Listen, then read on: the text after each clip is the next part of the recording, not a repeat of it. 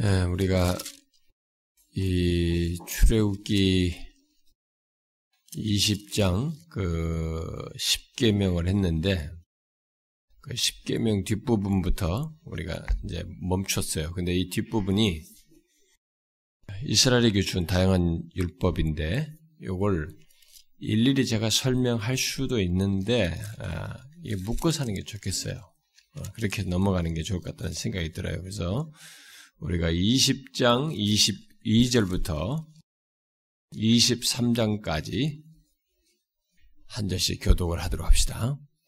23장까지입니다. 여호와께서 모세에게 이르시되 너는 이스라엘 자손에게 이같이 이르라 내가 하늘로부터 너에게 말하는 것을 너희 스스로 보았으니 너희는 나를 비겨서 은으로나 금으로나 너희를 위하여 신상을 만들지 말고 내게 토단을 쌓고 그 위에 내 양과 소로 내 번제와 화목제를 드리라. 내가 내 이름을 기념하는 모든 곳에서 네게 임하여 복을 주리라. 네가 내게 돌로 재단을 쌓거든 다듬은 돌로 쌓지 말라. 내가 정으로 그것을 쪼면 부정하게 하면 너는 층계로 내 재단에 오르지 말라. 내 하체가 그 위에서 드러날까 하면이라. 네가 백성 앞에 세울 법규는 이러하니라. 네가 히브리 종을 사면 그는 여섯 해 동안 섬길 것이요. 일곱째 해에는 몸값을 물지 않고 나가 자윤이 될 것이며 만일 그가 단신으로 왔으면 단신으로 나갈 것이요. 장가들었으면 그의 아내도 그와 함께 나가려니와 만일 상전이 그에게 아내를 주어 그의 아내가 아들이나 딸을 낳았으면 그의 아내와 그의 자식들은 상전에게 속할 것이요. 그는 단신으로 나갈 것이로되 만일 종이 분명히 말하기를 내가 상전과 내 처자를 사랑하니 나가서 자연이 되지 않겠노라 하면 상전이 그를 데리고 재판장에게로 갈 것이요 또 그를 문이나 문설주 앞으로 데리고 가서 그것에다가 송곳으로 그의 귀를 뚫을 것이라. 그는 종신토록 그 상전을 섬기리라 사람이 자기의 딸을 여종으로 팔았으면 그는 남종같이 나오지 못할 것이며 만일 상전이 그를 기뻐하지 아니하여 상관하지 아니하면 그를 속량하게 할 것이나 상전이 그 여자를 속인 것이 되었으니 외국인에게는 팔지 못할 것이요. 만일 그를 자기 아들에게 주기로 하였으면 그를 딸같이 대우할 만일 상전이 다른 여자에게 장가들지라도 그 여자의 음식과 의복과 동침하는 것은 끊지 말 것이요 그가 이 세 가지를 시행치 아니하면 여자는 속전을 내지 않고 거저가게 할 것이 사람을 쳐 죽인 자는 반드시 죽일 것이나 만일 사람이 고의적으로 한 것이 아니라 나 하느님이 사람을 그의 손에 넘긴 것이면 내가 그를 위하여 한 곳을 정하려니 그 사람이 그리로 도망할 것이며 사람이 그의 이웃을 고의로 죽였으면 너는 그를 내 재단에서라도 잡아내려 죽일지니라 자기 아버지나 어머니를 치는 자는 반드시 죽일지니 사람을 납치한 자가 그 사람을 팔, 팔았든지 자기 수하에 두었든지 그를 반드시 죽일지니라. 자기의 아버지나 어머니를 저주하는 자는 반드시 죽일지니 사람이 서로 싸우다가 하나가 돌에, 돌이나 주먹으로 그 상대방을 쳤으나 그가 죽지 않고 자리에 누웠다가 지팡이를 짚고 일어나 걸으면 그를 친 자가 형벌은 면하되 그간의 손해를 배상하고 그가 완치되게 할 것이니 사람이 매로 그 남종이나 여종을 쳐서 당장에 죽으면 반드시 형벌을 받으려니와 그가 하루나 이틀을 연명하면 형벌을 면하려니 그는 상전의 재산임. 사람이 서로 싸우다가 임신한 여인을 쳐서 낙태하게 하였으나 다른 해가 없으면 그 남편의 청구대로 반드시 벌금을 내되 재판장의 판결을 따라 낼 것이니라. 그러나 다른 해가 있으면 겹대 생명은 생명으로 눈은 눈으로 이는 이로 손은 손으로 발은 발로 된 것은 된 것으로 상하게 한 것은 상함으로 때린 것은 때림으로 갚을지니라. 사람이 그 남종의 한 눈이나 여종의 한 눈을 쳐서 상하게 하면 그 눈에 대한 보상으로 그를 놓아줄 것이며 그 남종의 이나 여종의 이를 쳐서 빠뜨리면 그 이에 대한 보상으로 그를 놓아줄지 소가 남자나 여자를 받아서 죽이면 그 소는 반드시 돌로 쳐서 죽일 것이요. 그 고기는 먹지 말 것이며 임자는 형벌을 면하려니와 소가 벌레 받는 버릇이 있고 그 임자는 그러 말미암아 경고를 받았으되 단속하지 아니하여 남녀를 막론하고 받아 죽이면 그 소는 돌로 쳐 죽일 것이고 임자도 죽일 것이고 만일 그에게 속 합제금을 부과하면 무릇 그 명령한 것을 생명의 대가로 낼 것이요. 아들을 받든지 딸을 받든지 그 법규대로 그 임자에게 행할 것이며 소가 만일 남종이나 여종을 받으면 소 임자가 은 33개를 그 상전에게 줄 것이요. 소는 돌로 쳐서 죽일지니라. 사람이 구덩이를 열 구덩이를 파고 덮지 아니하므로 소나 나귀가 거기서 빠짐. 그 구덩이 주인이 잘 보상하여 짐승의 임자에게 돈을 줄 것이요. 죽은 것은 그가 차지할 것이니라 이 사람이 소가 저 사람의 소를 받아 죽이면 살아있는 소를 팔아 그 값을 반으로 나누는 정도 받으라니면 그 소가 본래 받는 버릇이 있는 줄을 알고도 그 임자가 단속하지 아니하였으면 그는 소로 어, 소를 받을 것이요. 죽은 것은 그가 찾을지니라. 사람이 소나 양을 도둑질하여 잡거나 팔면 그는 한 소만에 양 한 마리에 양네 마리로 갚을지니 도둑이 뚫고 들어오는 것을 보고 그를 쳐 죽이면 피 흘린 죄가 없으나 해돋은 후에는 피 흘린 죄가 있으리니 도둑은 반드시 배상할 것이나 배상할 것이 없으면 그 몸을 팔아 그 도둑질한 것을 배상할 도둑질한 것이 살아 그의 손에 있으면 소나 낙이나 양을 막론하고 갑절을 배상할지니라 사람이 밭에서나 포도원에서 짐승을 먹이다가 자기의 짐승을 놓아 남의 밭에서 먹게 하며 자기 밭에 가장 좋은 것과 자기 포도원에 가장 좋은 것으로 배상할지. 불이 나서 가시나무에 댕겨 낯가리나 거두지 못한 곡식이나 밭을 태우면 불 놓은 자가 반드시 배상할지니라. 사람이 돈이나 물품을 이웃에게 맡겨 지키게 하였다가 그 이웃 집에서 도둑을 맞았는데 그 도둑이 잡히면 갑절을 배상할 도둑이 잡히지 아니하면 그 집 주인이 재판장 앞에 가서 자기가 그 이웃의 물품에 손댄 여부의 조사를 받을 것이며 어떤 이런 물건 즉 소나 낙이나 양이나 의복이나 또는 다른 이런 물건에 대하여 어떤 사람이 이르기를 이것이 그것이라 하면 양편이 재판장 앞에 나아갈 것이요 재판장이 죄 있다고 하는 자가 그 상대편에게 갑절을 배상할지 사람이 낙이나 소나 양이나 다른 짐승을 이웃에게 맡겨 지키게 하였다가 죽거나 상하거나 끌려가도 본 사람이 없으면 두 사람 사이에 많은 자가 자기 것에 손을 대지 아니하였다가 여호와께 맹세할 것이 그 임자는 그대로 믿을 것이며 그 사람은 배상하지 아니하려니와 만일 자기에게서 도둑맞았으면 그 임자에게 배상할 것이며 찢겼으면 그 찢긴 것에 대하여 배상하지 아니할지니 만일 이웃에게 빌려온 것이 그 임자가 함께 있지 아니할 때 상하거나 죽으면 반드시 배상하려니와 그 임자가 그것과 함께 있었으면 배상하지 아니할지.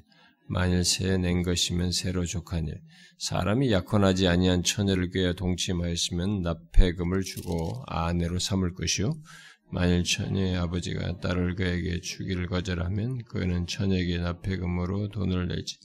너는 무당을 살려두지 말라 짐승을 행하는 자는 반드시 죽이 여호와 외에 다른 신에게 제사를 드리는 자는 멸할지니라. 너는 이방 나그네를 압제하지 말며 그들을 학대하지 말라. 너희는 애굽 땅에서 나그네였으며 너는 과부나 고아를 해롭게 하지 말라. 내가 만일 그들을 해롭게 함으로 그들의 이르게 부르짖음 내가 반드시 그 부르짐을 들 나의 도가 맹렬함으로 내가 칼로 너희를 죽이려니 너희 아내는 과부가 되고 너희 자녀는 고아가 되리라. 네가 만일 너와 함께 한 내 백성 중에서 가난한 자에게 돈을 구워주면 너는 그에게 채권자가 제하지 말 이자를 받지 말 것이며 네가 만일 이웃의 옷을 전당 잡거든 해가 지기 전에 그에게 돌려보내라. 그것이 유일한 옷이라 그것이 그의 알몸을 가릴 옷인 그가 무엇을 입고 자겠느냐? 그가 내게 부르짖으면 내가 들으리니 나는 자비로운 자임이니라 너는 재판장을 모독하지 말며 백성의 지도자를 저주하지 말지니라. 너는 네가 주선 것과 네가 짜는 집을 바치기를 더디하지 말며 내 처음 난 아들들을 내게 줄 것이 내 소와 양도 그와 같이 하되 이래 동안 어미와 함께 있게 하다가 여드렛 만에 내게 줄지니라. 너희는 내게 거룩한 사람이 될지니 들에서 짐승에게 찢긴 동물의 고기를 먹지 말고 그것을 개에게 던질지. 너는 거짓된 풍설을 퍼뜨리지 말며 악인과 연합하여 위증하는 증인이 되지 말며 다수를 따라 악을 행하지 말며 송사의 다수를 따라 부당한 증언을 하지 말며 가난한 자의 송사라고 해서 편백되이 두둔하지 말지니라. 네가 만일 내 원수의 길 잃은 소나 나귀를 보거든 반드시 그 사람에게로 돌리지. 네가 만일 너를 미워하는 자의 나귀가 짐을 싣고 엎드려 짐을 보거든 그것을 버려두지 말고 그것을 도와 그 짐을 부릴지니라. 너는 가난한 자의 송사라고 정의를 굽게 하지 말며 거짓 일을 멀리하며 무죄한 자와 의로운 자를 죽이지 말라. 나는 악인을 의롭다 하지 아니하겠노라. 너는 뇌물을 받지 말라. 뇌물은 밝은 자의 눈을 어둡게 하고 의로운 자의 말을 굳게 하라. 너는 이방 나그네를 납치하지 말라. 너희가 애굽 땅에서 나그네 되었은즉 나그네의 사정을 아느니라. 너는 여섯 해 동안은 너희의 땅과 바둥하여 그 소산을 거두고 일곱째 해는 갈지 말고 묵혀두어서 내 백성의 가난한 자들이 먹게 하라. 그 남은 것은 들짐승이 먹으리라. 내 포도원과 감람원도 그리 할지니라. 너는 여섯 동안에 내 일을 하고 일곱째 날은 쉬라.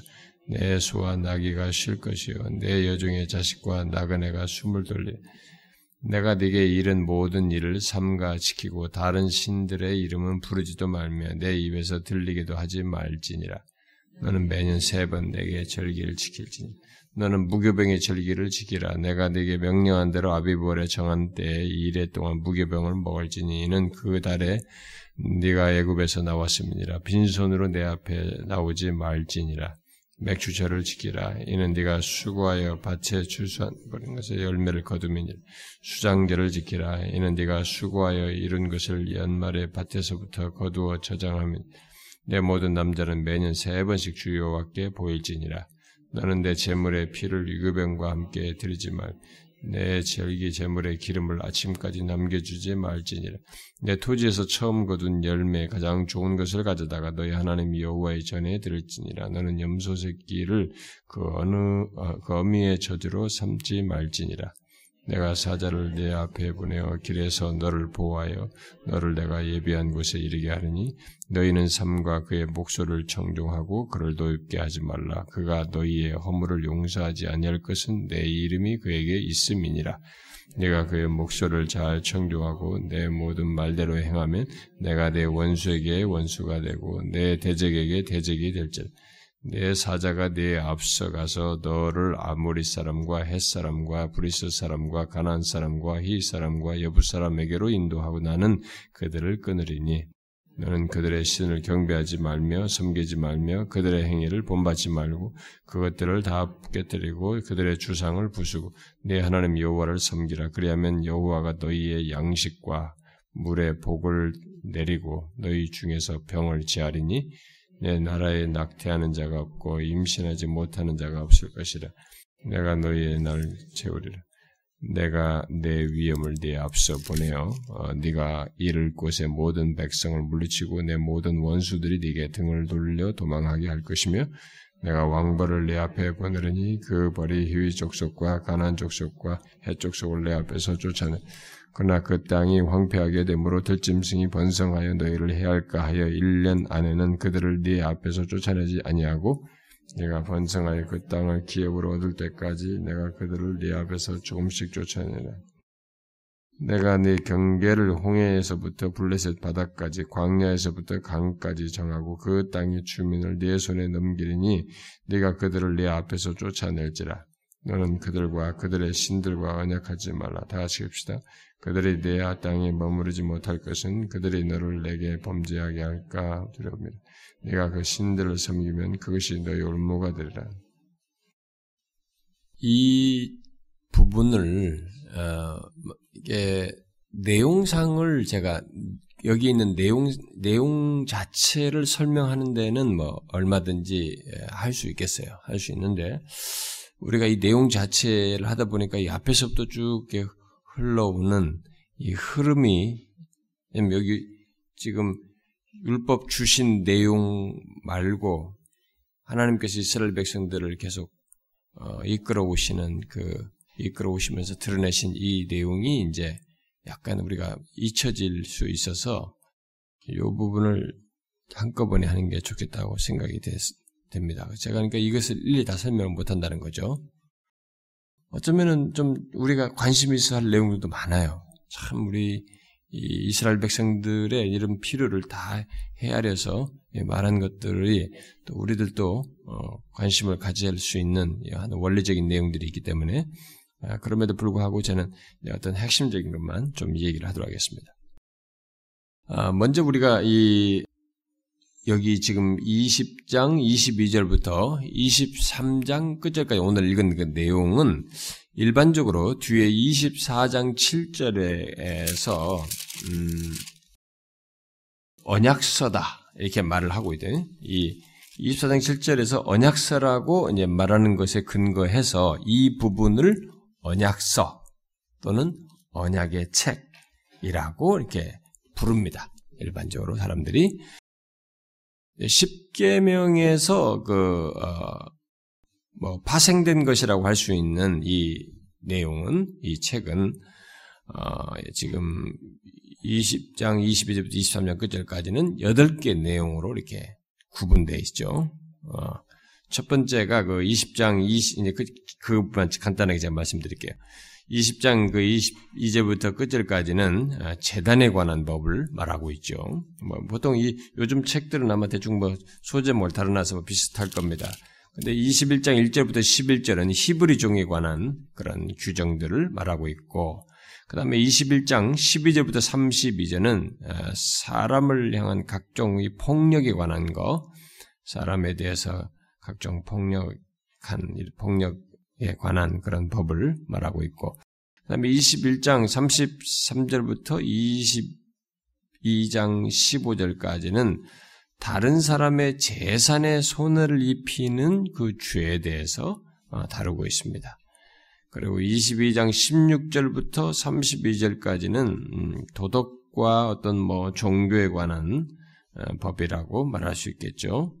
그 다음에 23장 1절부터 9절은 예, 정의와 복지에 관한 법입니다. 하나님이 참 이런 것까지 디테일하게 말씀하셨어요. 그리고 이제 23장 10절부터 19절은 각종 절기들에 관한 규정을 말하고 있고, 그 다음에 23장 20절부터 이끝절까지는 하나님의 어떤 명령과 약속이 어, 언급되어 있습니다. 자, 이 지금 읽은 이 내용, 어, 요 내용들은 이 계명들은 어, 이제 모세가 하나님과 함께 있기 위해서 다시 산에 올라갔을 때 하나님께서 주신 내용이죠.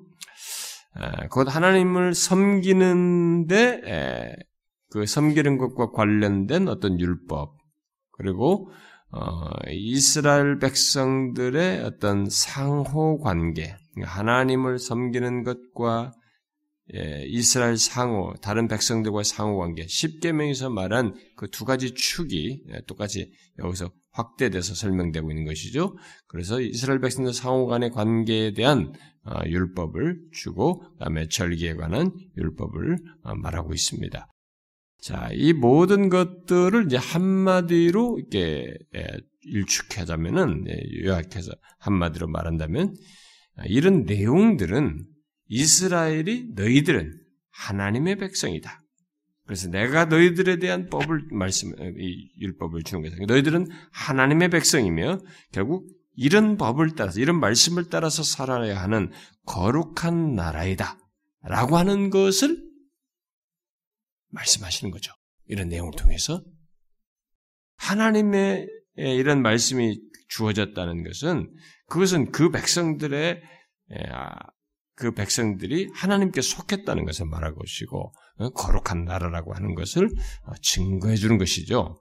네, 그렇게 간단히 말할 수 있겠고 자, 그럼에도 불구하고 제가 오늘 이 내용 속에서 전체적인 내용의 흐름 속에서 조금 그 교훈으로 삼을 어떤 내용을 어, 말한다면 주로 이제 말하고자 하는 것은 이 내용의 일일이 제가 설명하기보다 하나님께서 지금 여기 읽은 이 내용에 와서와 같이 이렇게 직접 이런 것을 말씀하셨어요. 앞에 하나님께서 그 20장 22절에서 얘기했잖아요. 음, 이스라엘 자손에게 이같이 이르라. 내가 하늘로부터 너에게 말하는 것을 너희 스스로 보았으니, 음? 하늘로부터 말하는 것을 들었으니 이렇게 해도 되는데 보았으니 그래서 듣는 것 못지않게 하나님께서 하늘로부터 말한다라고 하는 것을 시각적으로도 확인하는 그런 아, 경험을 했습니다. 그러니까 지금 말하는 것이 이게 사람들에서 무슨 현인들이 모여가지고 무슨 법을 제정하듯이 헌법재판관들이 모여가지고 뭐 만드는 거지. 뭐 이게 이렇게 법의 전문가들이나 무슨 사회 현인들이 만든 게 아니고 하늘로부터 너에게 말한 것이다. 이렇게 말했어요. 응? 아, 그래서 하나님께서 이렇게 직접 말씀하셨다는 사실, 그랬는데 아, 하나님께서 직접 말씀하신 이 내용 속에서 이것을 주신 하나님이 이 내용을 통해서 이것을 주신 하나님이 어떤 분이신지를 우리가 보게 되고 동시에 아, 이것을 받아야만 하는 인간들의 조건이 어떠한지를 동시에 이것을 통해서 보는 것이죠.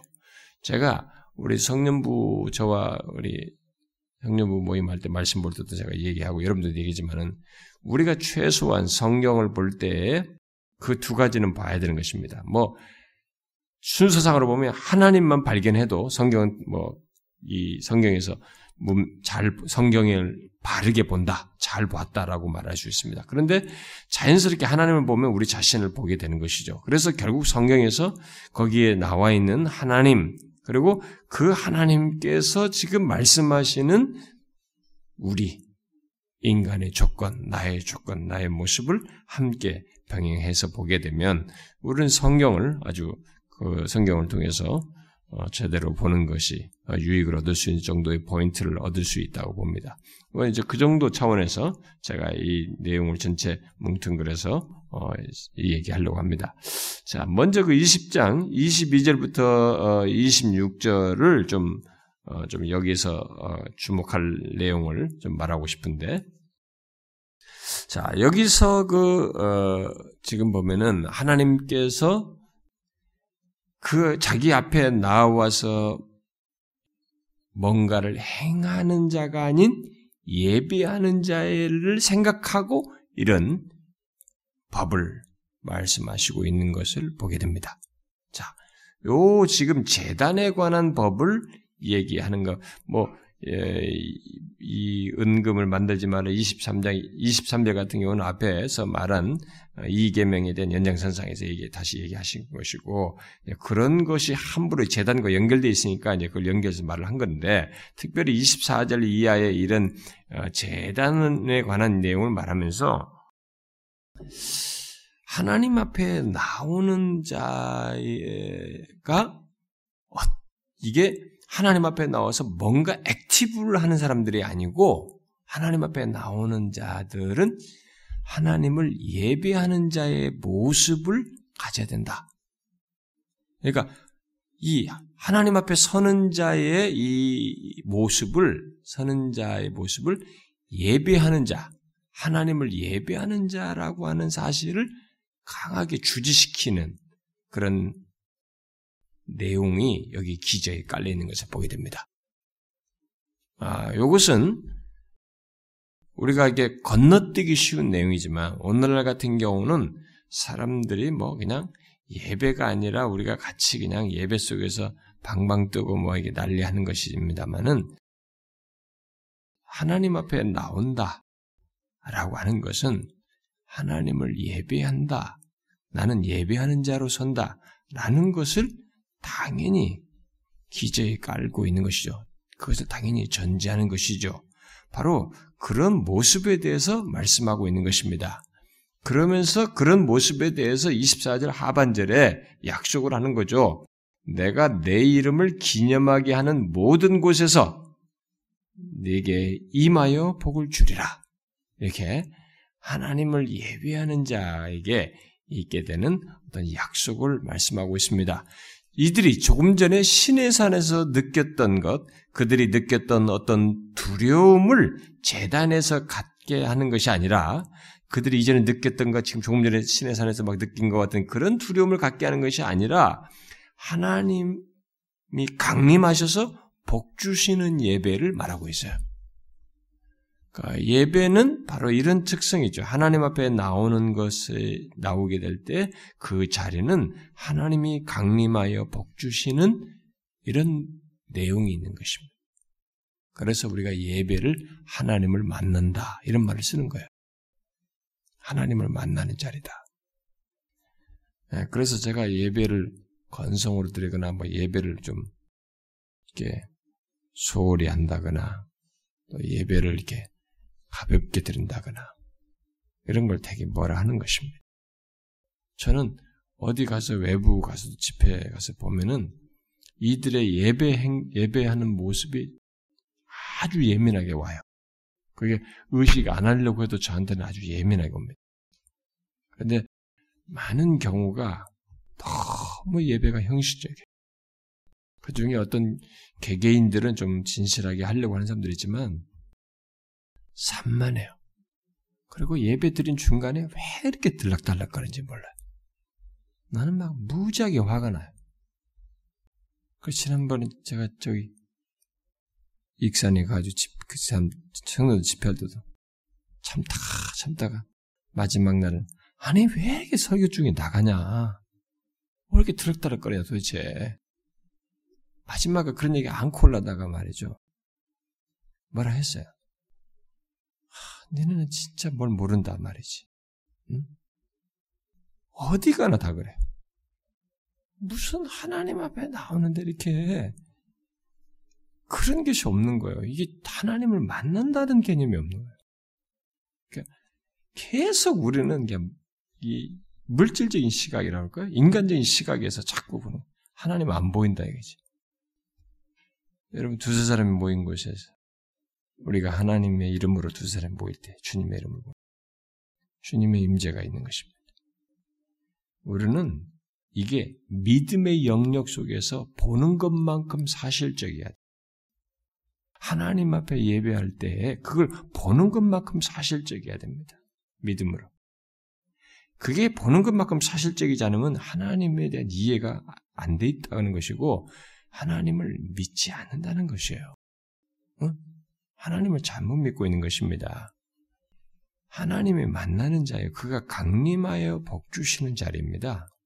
그렇기 때문에 우리는 예배를 소중히 하게 되고 예배하러 나오면은 여러분들이 직장에 지각 안 하려고 막 서두르고 학교에 지각 안 하려고 서둘러서 가는 거 못지않게 서둘러서 와야 돼요. 응? 뭐가 예배 시간에 왜 이렇게 늦냐 이거예요. 그래서 우리가 언젠가부터 그거 좀 고쳐보라고 이제 문도 딱 예배 시간 시작하면 문 닫. 그래도 이제 거기도 딱 면역이 돼가지고 착착착착 응? 거기 기다렸다가 아무런 부끄럼도 없이 들어오고 그러는데 그 버릇 어떻게 하려고 제가 항상 이 얘기죠. 하나님이 진짜 여러분의 직장 상사마도 못하냐 이게 예? 그마도 못하냐 이게 사랑하는 사람 만날 때 부산도 시간 지켜서 간다고 막 부산에 사랑하는 사람이 있으면 서울에서 KTX가 시간 지켜서 내 달린다고 그럼 하나님은 그 정도도 안 되느냐 이거죠. 응? 여러분들이 쓰고 난 나머지 찌끄러기 시간 드리고 말이지. 응? 자기 할 일 다 하고 그 부차적인 시간으로 하나님 앞에 드릴 수 있느냐 이게. 그럴 수 있어요? 저는 하나님에 대한 이해가 잘못됐다고 믿어요. 그 사람은 하나님을 너무 건성으로 믿는 것입니다. 아닙니다, 여러분.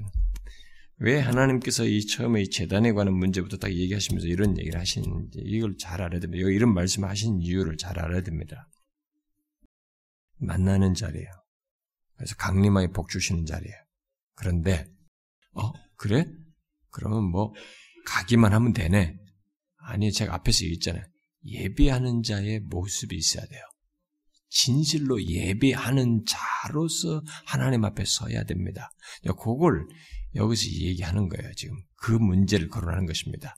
제사 드리는 그 재단을 만드는 문제에서부터 이 어떤 요소를 딱 지적을 해요. 뭘 지적해요? 재단을 만들 때 정을 대지 말라는 거예요. 정을 이렇게 대가지고 툭툭툭 쳐가지고 돌을 다듬은 거 있잖아요. 정을 대지 않는 돌. 그리고 흙, 순수하게 그 흙이죠. 그대로. 뭐 흙은 가공할 수 있는 게 아니고 뭐 흙은 우리가 인간이 만들어낼 수 있는 게 아니에요. 있는 흙을 가지고 빚어서 놓든지 어든 쌓아서 토담을 쌓든 그렇게 하잖아요. 그래서 특별히 여기서 정을 대지 않는 돌, 또 층계 없는 재단에서 하나님께 예배하라. 왜 하나님께서 정을 되지 않는, 정을 되는 것을 부정하다고 얘기해요. 음? 그러니까, 하나님은, 이제 그건 제가 좀 설명하겠습니다만, 정을 되지 않는 돌과 층기 없는 재단에서 죄인을 만나기를 원하셔요. 그런 재단에서 죄인을 만나기를 원하신다는 거예요. 왜?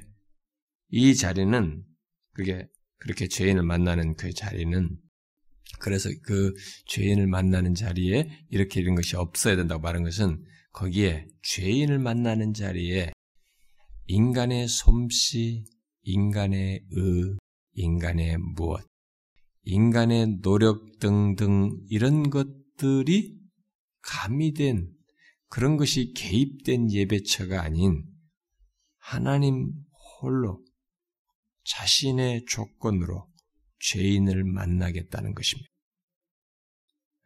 그래서 여기 인간의 솜씨인 정을 대는 것, 이런 것들을 부정하게 여기면서 금지시키고, 인간의 노력에 의한 층계 같은 것, 층계, 이런 것이, 아, 층계가 하체를 드러내는 것, 뭐, 이런 것을 말하면서 그걸 금하고 있습니다. 이것은 하나님이 죄인을 만나시는 자리는 부정과 이런 하체를 드러내는 것이 있어서는 안 된다는 거예요. 응? 안, 그런 것이 있어서는 안 되는 자리라는 것입니다. 그 자리는 하나님이 인간을 만나는 자리는 그런 인간의 이런 것들이 끼어들어서 될 수 있는 부정이나 하체 이런 것이 드러나지 않는 또 인간의 노력의 요소 이런 것들이 아닌 결국 어떤 요소에 의해서 죄인을 만난다는 겁니까? 오직 대속의 피로 만나는 자리예요. 이것은 결국 하나님의 아들 예수 그리스도의 인격과 사역 안에서 만나는 자리입니다. 그런 만남을 갖는 것이. 그런데 우리는 이런 사실을 망각해. 우리는 하나님이 왜 이런 것까지 말씀하시나? 무슨 뭐 돌을 정으로 때렸는데 뭐가 부정하고 뭘 재단을 쌓는데 계단 올라갈 수도 있는 거지. 뭐 어째 그런 거 산뜻하고 쌈박하게 아주 멋있게 잘 만들면 되는 거지. 뭐 이런 것까지. 우리도 그걸 정성의 차원에서 봐주시면 안 되나? 우리는 자꾸 정성을 얘기해요. 근데 하나님은 신학, 우리 소위 말하면 신학이라고 하는 것을 말합니다. 하나님 차원에서의 진리를 얘기해요. 인간과 하나님의 조건을 얘기하십니다. 우리는 이런 사실을 놓쳐서는 안 되는 것이에요. 응? 우리는 이런 것들을 자꾸 어, 빠뜨리고 어, 여기 하나님께서 금한 것, 뭐 어, 연장을 이런 그 연장을 되는 것, 뭐 또 자신들이 만든 층계 뭐 이런 것으로 하나님을 접근하려고 하는 이런 식의 태도에 우리는 너무 익숙해 있어요. 우리가 의를 가지고 또 어떤 노력의 차원에서 내가 내가 가진 어떤 부정한 것과 내가 가진 이런 어? 이런 것들을 끼고 하나님을 경배하는 것에 대해서도 우리는 대수롭지 않게 생각해요. 우리는 그렇게 경솔해 있습니다. 근데 하나님이 그걸 금하셔요. 그래서 우리를 죄인을 만나는 것은 하나님 편에서 오직 예수 그리스도의 대속 안에서 만나고 죄인을 받아준다는 것. 바로 그런 자리라고 하는 것을 말해준 거예요. 여기 보면 번제, 화목제 다 피 흘려요. 그 재단에다. 바로 그것에 의해서 만나는 자리예요. 그래서 죄인인 우리는 우리의 노력, 노력으로가 아니라 하나님께서 친히 죄인을 위해서 위에 오셔서 죽으심으로써 하나님을 만나는 것이죠. 그 죽으신 그분으로 말미암아 하나님을 만나게 되는 것이죠. 하나님께 나아갈 수 있게 되는 것이죠. 그러므로 그 재단에는 그의 피 외에는 인간적인 어떤 것들, 이런 부정과 이런 하체를 드러내는 이런 것들이 있어서는 안 되는 것입니다. 그래서 우리가 제가 옛날에 예배론에 대해서 예배에 대해서 설교를 씨려줬는데 뭐 초창기에서 나중에 사람들 못 들었겠습니다만은 우리가 하나님 앞에 나왔을 때 예배할 때에 예배하는 자리에서 사실 성령의 감동 요것보다 선행적으로 중요한 것이 예수 그리스도의 공로예요. 그것이 있어야 하나님께 나아갈 수 있는 것이 가능하게. 그 근거에 의해서 하나님 앞에 나아갈 수 있도록 우리 안에서 역사하시고 모든 것을 감동하시는 이 일을 성령께서 하시는 거예요. 근데 오늘날 우리들은 예배를 성령에 많이 빈중해요. 감동. 예배에 감격이 있고, 예배에 뭐가 있고, 뭐가 있고. 근데 예배에 중요한 것은 예배의 대상이신 하나님과 함께 나가는 우리에게 있어서는 여기 피밖에 없어요. 우리의 다른 것으로 아 내가 오늘 좀 뭐좀 뭐좀 하고 헌금도 좀 하고 오늘 또뭐또 하고 내가 열심히 노력해서 오늘 좀 어? 수고해서 막 뭐 해야 되는데 그다다 유혹을 뿌리치고 오늘 왔고 나의 공로 이런 건 아무것도 없어요. 그런 건 여기서 내 명함 내밀면 안 돼. 우리는 하나님께 나갈 때 내 조건은 나는 죄인의 조건이에요. 하나님 보시되 나는 아예 받아들여질 수 없는 조건이에요. 단지 내가 받아들이는 것은 이 피 때문에는 거예요. 그리스도의 구속을 때문에 내가 받아들이는 것이에요. 그것으로 하나님과 만나는 것이에요, 여러분. 그런 자리가 예배 자리라고요. 근데 뭘 요즘은 하도 얼마나 사람들이 이게 감격에 메말랐는지 막 예배의 감격과 뭐 예배의 무슨 감동 아 그거야 그거 안에서 성령께서 하실 일이에요. 근데 standard가 예배 감동이 있고 뭐 이런 것을 왜 어디 있는 이런 것 자체를 우선 비중 둘 게 아니에요. 예배가 예수 그리스도의 근거에서 하나님께 받아들여졌느냐, 하나님께 받아들이는 온전한 예배를 드렸느냐 이것이 중요한 거지. 아, 내게 감동이 있었느냐 이걸 가지고 안 되는 거예요.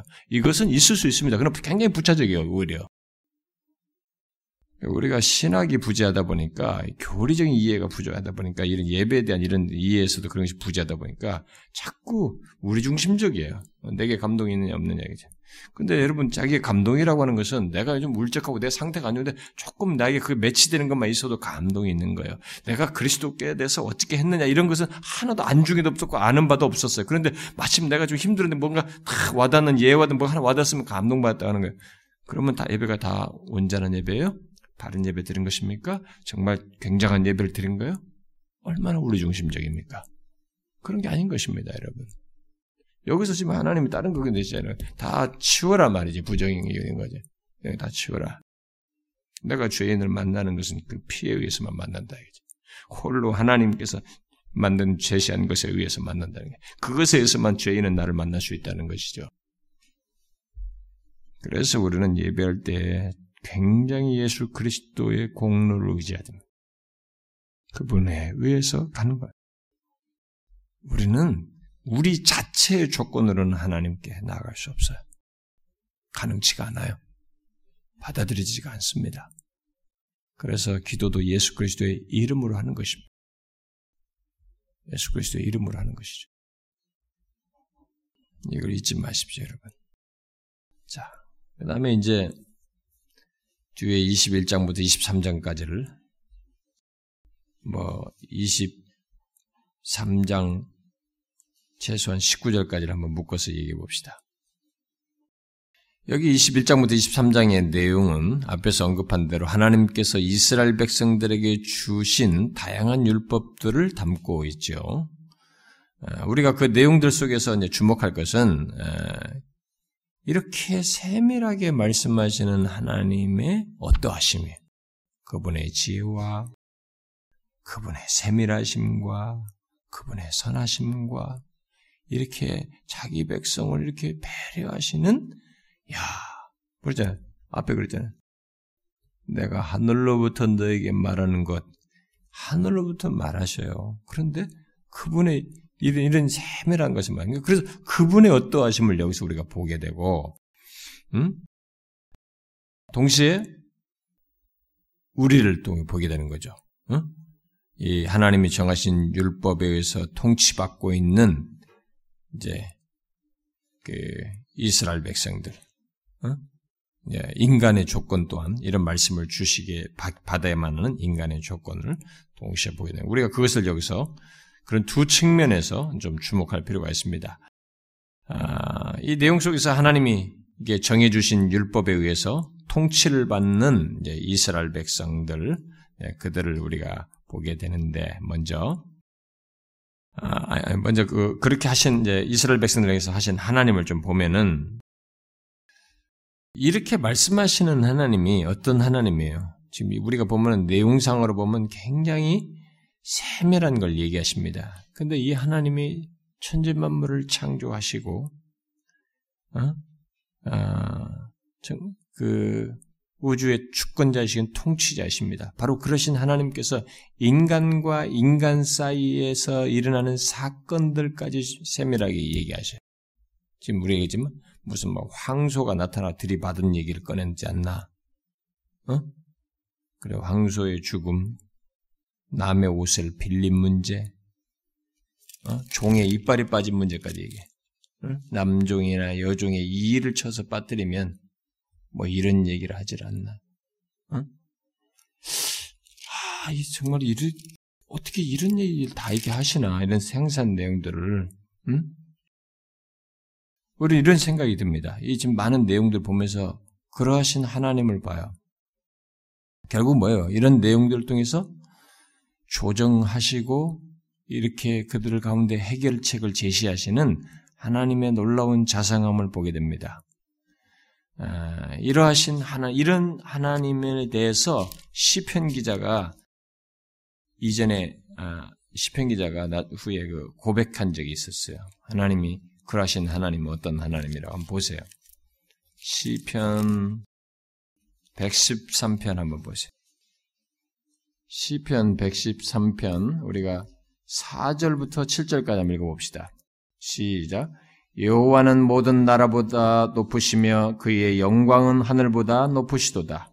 여호와 우리 하나님과 같은 이가 누구리요? 높은 곳에 앉으셨으나 스스로 낮추사 천지를 살피시고 가난한 자를 먼지 더미에서 일으키시며 궁핍한 자를 걸음더미에서 들어 세워 그랬죠? 그럼 쭉 뒤에 머리 다른 얘기도 나와요 무슨 뭐 어, 이게 뭐예요? 이렇게 세밀하게 살피시는 이게 어떤 행동이라는 거예요? 하나님께서 스스로 낮추사 그러죠. 스스로 낮추셔서 선지를 살피신 행동이다라고 말을 했는데 지금 그 장, 이런 것을 여기서 볼 수 있는 장면이에요. 이런 말씀을 하신 것이 바로 그러신 하나님의 우주의 통치자이시 지배자이신 주권자이시지만 자신이 그들 가운데 이게 한 피조물들을 감싸시고 그들에게 있을 생길 수 있는 이 문제에 관여하고 계시는 것을 보게 됩니다. 이런 모든 내용들 속에서 아 이런 상세한 내용을 말씀하시는 하나님이 정말 경이롭습니다. 그러니까 하나님은 천사들의 직무 수행하며 그들이 이동하여 어떤 일을 처리하는 그런 것에서도 인도하시지만 땅에서 기는 이 벌레들에도 관심을 가지시고 참새가 떨어지고 안 떨어지고 하는 문제에도 관섭하시는 여기 시편 113편 말대로 스스로 자신을 낮추셔서 무한한 공간 속에 무수한 천재들, 이 천체들을 운행하시고 관찰하시며 심지어 이런 새 한 마리 떨어짐까지도 섭리하시는 관여하시는 그러신 하나님입니다. 그러신 하나님께서 그의 백성들의 삶에 있을 수 있는 있을 수 있는 것에 대한 이 판결 또는 율법을 이렇게 직접 주시고 있는데 이 내용들 속에서 우리는 하나님과 인간을 동시에 잘 보게 되죠. 음, 예, 하나님이 이런 것을 통해서 자신이 뭘 어떤 것 어떤 모습을 드러내신지 더, 주, 더 면밀하게 보게 되죠. 특별히 이제 하나님에 관해서는 우리가 뭐 이 내부 사항들 제가 말하는 것을 또 발견하겠습니다. 이 뒤에 언급되는 모든 내용 속에서 특별히 그 21장 어, 우리가 유명한 말씀이죠. 21장 그 어, 24절, 25절 뭐 이런 거 있죠. 23절부터 25절까지 뭐 생명은 생명, 눈은 눈으로, 이는 이로, 손은 손으로, 발은 발로 이런 말씀 있잖아요. 우리는 이, 이런 말씀을 통해서 우리는 하나님에 대해서 여기서 봅니다. 그리고 뭐 뒤에 뭐 갚는 거, 뭐, 뭐 들이받았을 때는 거기도 어떻게 갚고, 뭐 도둑질에서는 어떻게 갚고, 뭐 이런 거 다 얘기하시는데 이런 것을 통해서 우리가 하나님에 관해서 여기서 보게 되는데 뭐예요? 어떤 하나님? 하나님이 공평합니다. 엄격해요. 의로움에 대해서 엄격합니다. 완전한 공의를 나타내시는 그런 율법을 실천에 옮기시고 있는 것을 여기서 보게 됩니다. 하나님께서 이스라엘을 다스리던 그 율법은 모든 이해관계에 빈틈이 없어요. 그러니까 우리는 이게 이해관계에 빈틈이 있습니다. 근데 하나님께서 이런 말씀을 하셨을 때 이해관계에 빈틈이 없어요. 모든 요구를 충족시킵니다. 부자나 가난한 자. 가난하다고 그래서 그냥 대충 봐주고 죄를 넘어가고 그렇게 하지 말라는 그것도. 가난한 자를 되게 과부하 이런 걸 챙기면서도 죄에 대해서 그렇게 말씀하신 거 보면은 하나님께서 부자나 가난한 자에 이런 것이 사이에 구별이 없어요. 공평합니다. 어, 개인의 문제에서도 하나님의 정확성을 가지고 예, 조정되어 있어서 어느 누구도 그 결판에 정당하게 불평할 수 없도록 얘기를 다 하셨어요. 이 내용에. 그러니까 오늘날의 우리들의 법들은 대단히 융통성이 있습니다. 오히려.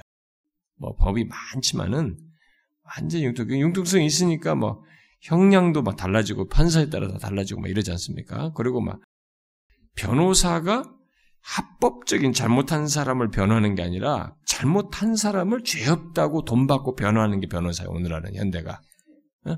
오늘날은 이런 게 안 먹히죠. 근데 하나님이 처음 얘기 줬을 때 하나님은 모든 이해관계에 빈틈이 없는 거예요. 모든 요구를 충족시켜 가난한 자든 부자든 똑같습니다. 구별이 없어요. 공평하게 그렇게 하신 것입니다. 이 모든 내용 속에서 우리가 그것을 보게 됩니다. 그런데 그러신 하나님과 함께 우리가 이런 모든 이런 율법에 주신 하나님 이 내용 속에서 우리 인간에 대해서도 우리가 보게 됩니다. 뭘 봐요? 우리 인간에 대해서 어떤 걸 봅니까? 한 말해봐요, 누가? 우리 인간에 대해서 어떤 걸 봅니까? 우리 인간에 대해서 정확히 보죠. 뭐예요? 여기 주어진 율법들을 통해서 인간의 죄성과 타락의 정도를 예측해 볼 수 있습니다. 잘 보세요. 하나님께서 이 같은 특 정한 죄에 대한 율법을 나타내셨다는 사실은 이런 것을 말씀해 주셨다는 사실은 뭘 말해요? 이런 죄들을 범할 가능성이 있다는 것을 시사하죠. 이런 죄들을 범할 수 있는 가능성이 시사하는 겁니다.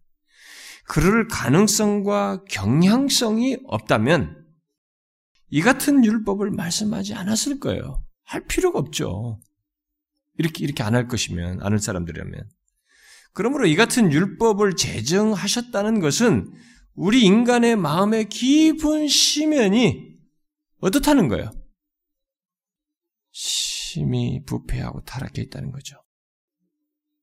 아무리 설사 뭐 고상하고 교양을 쌓은 사람이라 할지라도 그의 마음의 심연에는 이런 심한 어둠과 이런 죄를 지을 수 있는 경량성을 가진 인간의 죄악된 죄성을 가진 어둠, 음, 가증스러운 죄악의 씨가 씨를 품고 있다는 것, 그런 죄성이 있다는 것을 증거해 주는 거죠. 어? 이 모든 율법이 누구를 위해서 제정한 겁니까? 하나님을 위해서요? 아닙니다. 인간을 위해서입니다. 인간이 범죄하지 않는다면 이런 법규들을, 이런 율법들을, 이런 법규들은 필요치 않은 것입니다. 그러나 인간은 범죄하죠. 이것 이후로 이 실제로 이들은 많이 범죄하죠. 여기 말한 내용들 다 아닌 게 하나 다 합니다. 뭐 바로 어? 우리가 20, 20장 22절부터 읽었던 내용에서부터 해당하는 것들을 나중에 죄 짓잖아요. 뭐 바로 하나님에 대한 어떤 형상도 만들지만 바로 짓잖아요. 나중에 30주에 가지고. 이런 것을 뭐 이게 그 정도로 인간들이 자네 아무리 겉들어 교양이 있어 보여도요 인간의 감출 수 없는 죄성이 있어요. 이런 죄성이 있다는 것을 증거해 준 것입니다. 인간은 범죄합니다. 의식적으로든 부지중이든. 인간은 그렇게 전적으로 타락해 있고 부패한 조건을 가지고 있습니다. 성서 우리나라의 성서 유니온을 만든 아, 윤종화 총무라는 분이 이제 고인이 되셨습니다만은 그분이 우리나라에서 이 성경 공부 뭐 이런 거 어, 성서 유니온에서 나온 게 생명 양식 뭐 이게 큐티지도 만들고 해서 막 우리나라에서는 이미 한번 이 큐티 문화와 이런 걸 센세이션을 익혔죠. 성경을 가지고 싹 사람들에게 많이 강해도 하고 어, 장로님이었는데도 불구하고 이제 굉장히 성경을 연구를 많이 잘 가르치고 그랬었죠. 근데 이분의 이 사역 말기에 이 사람이 큰 자기가 성경을 많이 더 연구하고 그동안 더 연구한 세월의 축적에 따라 볼 때 축적된 지식 이제는 자기가 이만큼 포, 폭넓은 깊은 지식이 없어서 그랬는데 초기에는 근데 이제 나이가 뭐지 폭넓은 지식을 성경을 더 많이 연구하다 보니까 성경 원죄와 타락이라 타락계 인간의 전적 타락 교리는 성경적이지 않다는 거예요. 그리고 그걸 부정했어요. 예, 그러면서 장세기 그 타락 사건을 나름대로 달리 해석하는 그런 시도를 했습니다. 예, 그러나 여기 보십시오. 하나님께서 왜 이런 얘기를 해요? 이들이 그런 경향성을 가지고 있는 타락한 부패해서 이런 경향성을 가지고 있지 않으면은 음? 이게 태어나서 그냥 단순히 자유의지 차원에서 문제라면은 음? 이런 말씀들을 이제 앞으로 오고는 모든 인간 존재들에게 자기 이스라엘 백성들한테 적용하도록 이런 말씀을 주셨겠어요? 십계명을 주셨겠습니까? 연구한 법으로? 아닌 것입니다. 하나님께서 이런 말씀을 주셨다는 사실은 인간이 가지고 있는 그런 죄성, 아담의 후손으로 타락한 자들이 가지고 있는 이 죄의 경향성을 반증해 주는 것입니다. 음? 인간은 여기 율법을 주셔야 할 만큼 부패해 있는 것이죠. 그런 인간이 어떻게, 어? 그러면 그런 인간이 어떻게 거룩하신 하나님 앞에 설 수 있겠어요? 이런 조건의 인간이 어떻게 하나님 앞에 설 수 있겠습니까? 어떻게 그런 조건에 가진 인간이 거룩하신 하나님 앞에 나아갈 수 있겠어요? 여기에 대한 해답이 뭐예요, 여러분? 이런 조건을 가지고 있는 인간이 거룩하신 하나님 앞에 나아갈 수 있는 길이 뭐예요? 해답은 뭡니까? 우리가 앞에 뭐 22, 그 20장 22절, 26절에서도 암시했고, 레위기에서도 잘 말하죠. 이제 많은 그런 것을 말하다시피 대답은 뭡니까? 어린 양의 피죠. 어린 양의 피. 이제 그걸 나중에 여기서 이들에게 하나님을 향해서 그들 사이에서 있을 것들 말했지만 나중에 이제 계속 이런 것과 함께 레위기도 다 준 것이거든요. 레위기는 별도로 기록했을 뿐이지 여기서 하나님 앞에 나아가서 다 받은 거니까 레위 중 레위기에서는 별도로 그 얘기를 하는 거지. 바로 그 문제만 하나님께서 계시로 준 거예요. 그 모든 제사들 뭡니까 어린 양의 피예요. 짐승의 피입니다. 뭐예요? 하나님의 아들 예수 그리스도 세상 죄를 지신 하나님의 어린 양의 피가 영원한 효험이 있는 것입니다. 그 조건 안에서 우리가 이런 성령, 이런 죄를 가지고 이렇게 이것을 하는 조건을 가지고 있는 인간임에도 불구하고 거룩하신 하나님 앞에 있는 것이다. 여기 준 이 계명, 이 율법을 이들이 죄를 짓죠. 짓게 되는데 하지 말라고 했는데 그런 경향성이 있어서 네, 죄성이 있어서 하지 말라고 한 거예요. 그런데 실제로 그 죄성을 그들 극복하지 못하고 결국 짓죠. 그런데 그런 조건에 있는 자가 어떻게 거룩하신 하나님 앞에 감히 나갈 수 있느냐? 소멸에 부리신 하나님 앞에 어떻게 나갈 수 있느냐? 그 길을 레위기에서 이제 레위기에 해당하는 이 말씀을 하나님 또다시 모세에게 같이 준 거예요. 답은 짐승의 피라 이죠. 하나님의 아들 예수 그리스도의 피라는 것입니다. 그것으로 인간이 하나님 앞에 나아갈 수 있다. 부패한 인간이 놀라게 되는 자리는, 놀라게 되는 내용은 바로 이거예요. 인간의 부패와 타락이 아무리 깊고 구제불능일지라도 하나님의 구속의 은혜와 사랑은 그것보다 더 크다는 것입니다. 이걸 아셔요, 하나님의 지금. 아시기 이 법을 주고도 어길 여기 돼서 이들이 완전히 자유에서 이 완전히 지키지 못하는 걸 아시기 때문에 하나님이 그 죄보다 그 죄 더 큰 대안책을 내는 거예요. 거기서 우리는 하나님의 구속의 은혜와 사랑이 이 타락의 조건보다 더 크고 놀랍다는 것을 보게 되는 것입니다. 하나님께서 구속의 길을 제시한 것에서 우리는 하나님의 구속의 은혜와 사랑이 인간의 구제불능인 조건보다 더 깊고 크다고 하는 것을 보게 되는 것이죠. 인간의 죄가 아무리 중하고 심각하다 할지라도 어린 양 예수 그리스도의 피는 그것을 깨끗게 하고도 남는다는 것을 우리에게 말해주는 것이죠. 그래서 하나님과 인간의 분리된 간격이 아무리 넓다 할지라도 그것을 다 메꾸고도, 아니, 다리를 연결하고도 남는 그런 놀라운 일이 그리스도의 피 안에 있다는 것을 시사해 주고 있는 것입니다.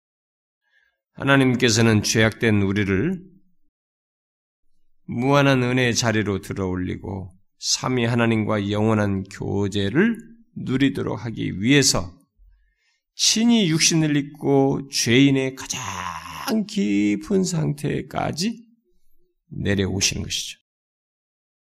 인간의 악함과 추함과 타락의 정도는 하나님께서 나타내신 그러한 은혜와 사랑의 정도를 통해서 측량할 수 있습니다.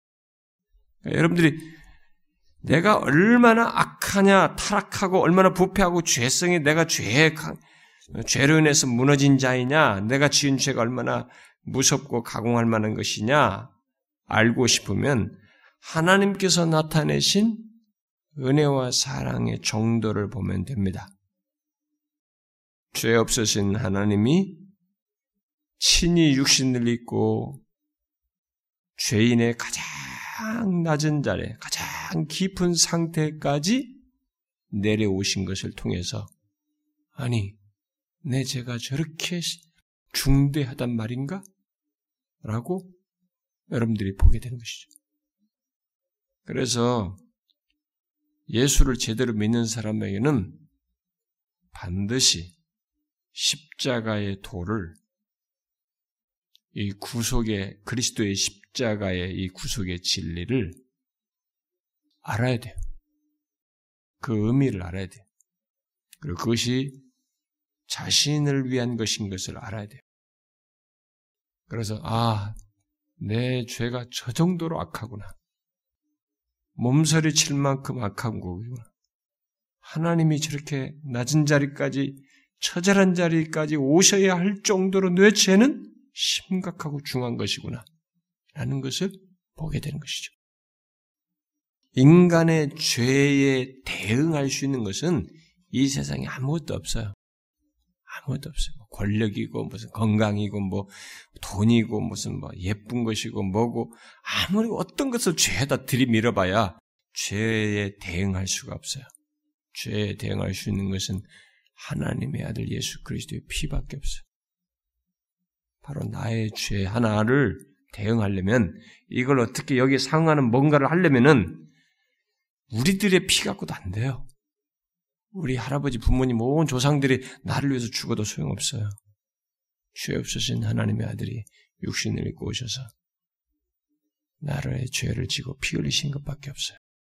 그의 피밖에 없습니다. 그러므로 우리가 죄로 인해 악함이 심한 정도와 파멸의 깊이를 알고 싶다면 십자가에 드러난 하나님의 사랑과 은혜를 보면 됩니다. 아, 나를 위한 십자가라는 헤아릴 수 없구나. 헤아릴 수 없는 거예요. 많이 생각해야 됩니다. 잊을만 하면 다시 생각해야 되고, 우리는 다시 생각해야 돼. 예수 믿는 사람들이 너무 룰루랄라야. 자신의 존재에 이 중대하고 실제적인 하나님 아들의 죽으심이 있다고 하는 것을 너무 쉽게 패스해요. 이건 패스할 문제가 아니에요. 영원히 지녀야 할 내용이에요. 우리 존재와 삶에 지녀야 한다고요. 항상 지녀야 돼. 우리의 죄악의 강도 또한 우리의 죄악을 씻어주는 그리스도의 피의 효험을 통해서 우리는 알게 되는 것이죠. 아, 내 죄가 얼마나 어? 그 한지를 내 죄를 씻어주는 그리스도의 피의 효험을 통해서 그리스도의 피가 저렇게 나의 죄를 씻고도 남는구나. 그것을 우리가 보게 되는 것이죠. 그러므로 아무리 극악한 죄인이라 할지라도 반면에 우리가 소망을 가질 수 있는 것은 예수를 믿으면 바로 그 그리스도의 피로 말미암아 우리가 죄에서 깨끗게 된다는 것입니다. 아, 이게 너무 놀라운 사실이에요. 우리가 여기에 하나님께 주신 이런 규례들을 통해서 다 뻔하거든요. 죄를 있는 상태. 그러기 때문에 주셨어요. 근데 해결책이 있어야 돼. 죄가 심각한데 그보다 더 더한 사랑과 은혜와 그것에 상하는 더 강력한 그것을 다 처리하고도 남을 만큼 더 큰 덩어리가 있어야만이 돼. 그것을 예비하셨어요. 그래서 레위기의 모든 희생제사가 나오는 거예요. 희생제사는 바로 예수 그리스도를 얘기하는 것입니다. 그걸 다 얘기하신 거죠. 놀라운 얘기입니다. 하나님께서 자기 백성들 향해서 치밀하십니다. 근데 그 치밀함의 배후에는 형용할 수 없는 깊이의 사랑과 은혜가 있어요. 그래서 저와 여러분 이 자리에 있는 겁니다. 여러분과 제가 잘나서 이 자리에 있을 수가 없어요. 예수를 믿을 수가 없습니다. 이해하기 어려운 그분의 은혜와 사랑이 나의 이 약함과 이 악, 죄, 극악함을 이것을 상쇄할 만한 모든 것을 다 아시고 내놓으신 길이에요. 은혜로 내놓은 길입니다. 그래서 우리가 예수를 잘 믿으면 믿을수록 그분의 은혜 앞에 겸손해질 수밖에 없어요. 잘난 체 하기 어렵습니다. 자랑하는 자는 주 안에서 자랑하라. 다른 것 자랑하기가 어려워요. 여기 뒷부분 한 가지 첨가하고 마무리하도록 합시다. 거기 23장 20절부터 33절의 이 내용에서 어, 주목할 만한 주목할 내용이 하나가 있어서 그걸 좀 덧붙이는 게 좋겠습니다. 여기 보면은 예, 23장 그 20절 이하의 내용에서 우리가 주목할 내용이 하나 있어요. 그것은 뭐냐면 여기서 사자라고 하는 게 사자. 내가 사자를 네 앞서 보내어 길에서 너를 보호하고 너를 내가 예비한 곳에 이르게 할 것이다. 너희는 삶과 그 사자죠. 그 사자. 그의 목소리를 정종하고 그를 노엽게 하지 말라. 그가 너희의 허물을 용서하지 아니할 것은 내 이름이 그에게 있음이니라. 네가 그의 목소리를 잘 청종하고 내 모든 말대로 행하면 내가 네 원수에게 원수가 되고 내 대적의 대적이 될지라. 내 세자가 네 앞서 가서 짜자자잔 이렇게 모든 걸 하게 할 것이다. 이렇게 했어요. 여러분 보세요. 여기 이 사자는 보통 예, 우리가 좀 천사 이렇게 예, 해당한다는 표현인데 보통 천사가 아니죠.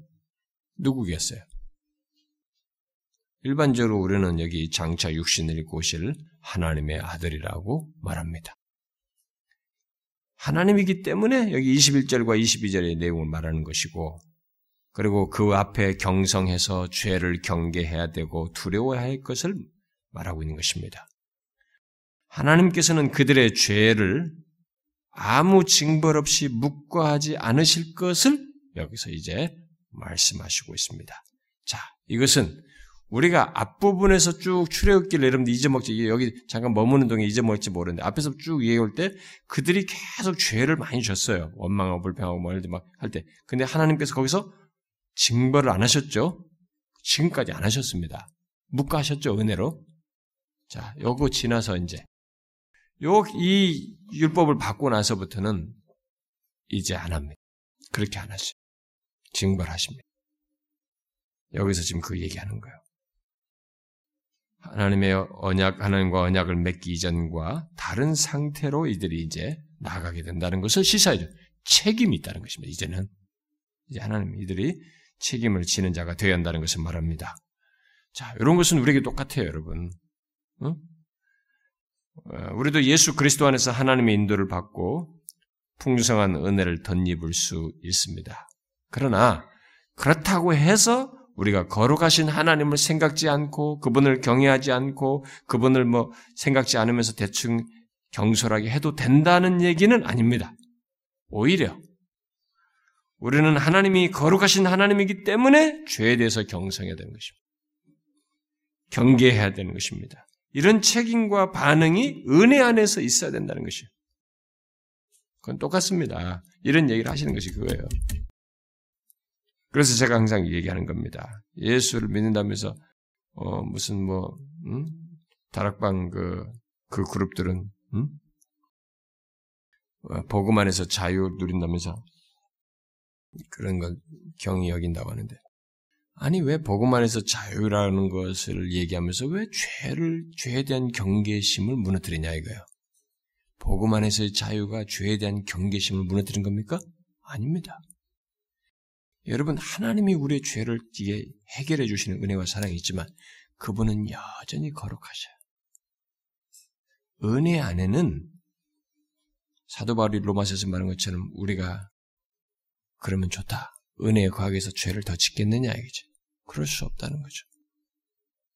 우리는 거룩하신 하나님을 기억하고 죄에 대한 경각심을 가져야 돼. 신자는 그게 있는 거예요. 죄를 나와만 연관시키지 않아요. 신자는 죄를 하나님과 연관짓는 것입니다. 그래서 예수 제대로 믿으면 이전의 죄를 아무 생각 짓던 저들이 어 아니네 아니네 자꾸 이게 이제 걸려요. 그럼 어떤 사람들은 아, 뭐 이렇게 예민하게 예수 믿어. 뭐 이렇게 예민하게. 야, 그런 거 가지고 그러냐. 그게 아니에요, 여러분. 정상인 거예요, 그 사람이.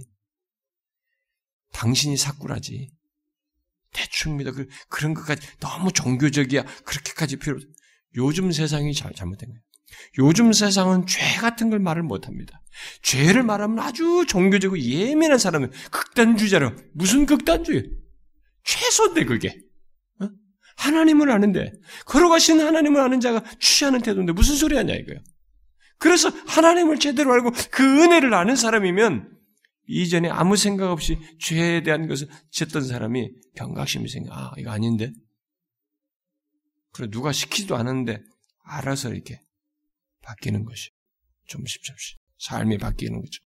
죄로부터 멀어지는 것입니다. 연약함과 실수가 있지만은 이전에 같이 아무 생각 무식적으로 별거 아무 의식하지 않고 막 했던 이런 것에서 멀어지는 것이. 그게 자연스러운 것입니다, 여러분. 저는 우리 교회에 와가지고 점진적으로 그렇게 바뀌어요. 처음에는 그러지 않았다가 그렇게 바뀌는 사람들이 그동안 많이 있었던 것으로 압니다. 응? 옛날에는 뭐, 뭘 먹고 마시든 뭘 놀든 간에 아무런 문제가 없었는데 누가 뭘 했나? 나는 우리 교회에서 뭐, 여러분 술, 담배 하지 마세요. 그런 적 없어요. 근데 우리 교회 이전에 막, 뭐, 한 잔씩 꺾는 것은 아주 일상사였는데, 아, 이것도 좀 힘들겠다. 자기 스스로 멈추는 사람들을 제가 봤습니다. 근데 뭐 저는 그걸 여러분들에게 죄다 이렇게 말하자는 게 아니에요. 우리 마음이 그쪽으로 자꾸 움직여요. 이상하게. 그것에 의존했던 것이 잘못이라는 의식이 여기 그, 우리에게 있는 거예요. 그 마음의 양심상에. 뭐 그게 뭐가 문제겠어요? 뭐 한 잔 먹는 게? 예? 근데 이게 내가 그걸 의존함으로써 본성에 충실하고 있다는 생각이 나에게 있기 때문에 그것이 거룩한 소유관에서 깨달아져요. 그래서 기피하는 거지. 네? 그걸 기피하는 거예요. 여러분, 하나님을 잘 알고 믿어야 됩니다. 은혜도 제대로 알고, 하나님이 어떤 분신도 제대로 알고, 그래서 우리가 마땅히 취할 태도도 어떤 것인지를 알고 취하는 그게 있어야 되는 것입니다. 이렇게 상세하게 주시는 하나님을 보세요. 얼마나 주도 면밀하십니까? 해결책을 내시는 하나님을 보셔요. 얼마나 사랑이 깊습니까? 그러면서도 불구하고 이렇게 20절 이하의 말씀을 하시는 하나님을 보세요. 명령을 지켜라. 제대로 알고 한쪽으로만 치우치지 말고 균형 있게 하나님에 대한 제대로 종합적 계시된 모든 것을 종합적으로 알고 바르게 신앙생활을 해야 되는 것입니다. 기도합시다. 하... 하나님 아버지 감사합니다. 하나님께서 오늘도 우리에게 기회를 주셔서 주님의 말씀 앞에 서게 해주시고 또 주께서 우리에 대하여 가지신 마음이 어떠한지를 헤아려 알게 해주시니 감사합니다.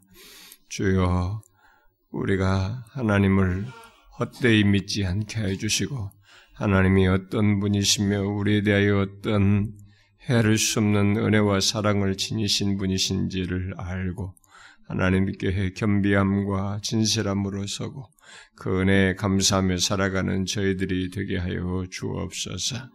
주여 특별히 하나님의 거룩하심을 기억하고 주께서 그렇게 우리에게 말씀하시는 것들이 사실 죄 자체를 짓지 않음으로써 어떤 것을 이루려는 것이 아니고 그것이 하나님과의 우리 사이에 좋은 관계요 복된 관계를 누리는 것이기에 그러신 줄을 알고 경계하며 주님의 거룩하심을 조차 행하는 저희들 되게 하여 주옵소서. 오 하나님 이 시간에 우리가 함께 구한 것들을 들어 주옵소서. 우리의 절박한 현실들을 헤아려 주시옵소서.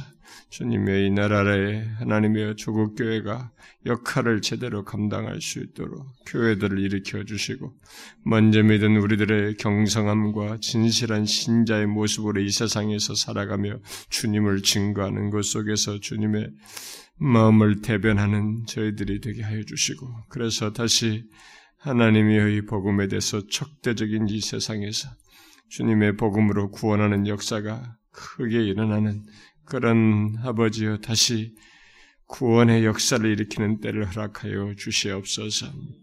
이를 위하여 하나님이여 진실하고 참된 교회들, 순전한 교회들을 많이 일으켜 주시고 그러기 그런 교회 속에서 사역하며 복음을 전하며 진리를 전하고자 하는 순전하고도 진실한 사역자들과 그런 사모하는 영혼들도 많이 일으켜 주셔서 이 땅이 다시 쇄신되어지고 일신되어지는 역사가 있게 하여 주옵소서. 오 주여 우리 이곳에 모인 각 사람을 돌아보시옵소서. 저들의 형편을 돌아보시옵소서. 저들이 기도하는 바를 기도마 들으시고 헤아려 주시옵소서. 가정과 자녀들과 저들의 육신의 건강과 하나님의 영적인 갈망과 필요를 헤아려 채워 주시옵소서. 인생의 진로를 놓고 기도하며 아이들과 자녀들로 인해서 고민하며 저들의 구원을 위해서 기도하고 그들의 장래 하나님 이 세상의 악함으로부터 지켜주시기를 구하는 기도를 들어 응답하여 주시고 저들을 보호해 주시옵소서. 결혼을 위해서 기도하고 하나님이여 저들의 미래의 모든 것을 의탁하며 구하는 저들에게 견딜 만한 믿음과 하나님께서 허락하시는 은혜를 덧입게 하여 주시고 기도에 대한 응답을 하나님께서 적절하신 때에 허락하여 주시옵소서. 주여 여기에 모인 자들이 하나님 앞에 겸비하여 그드리는 기도, 개별적인 필요의 기도 또한 들으셔서 응답하여 주옵소서. 예수 그리스도의 이름으로 기도하옵나이다. 아멘.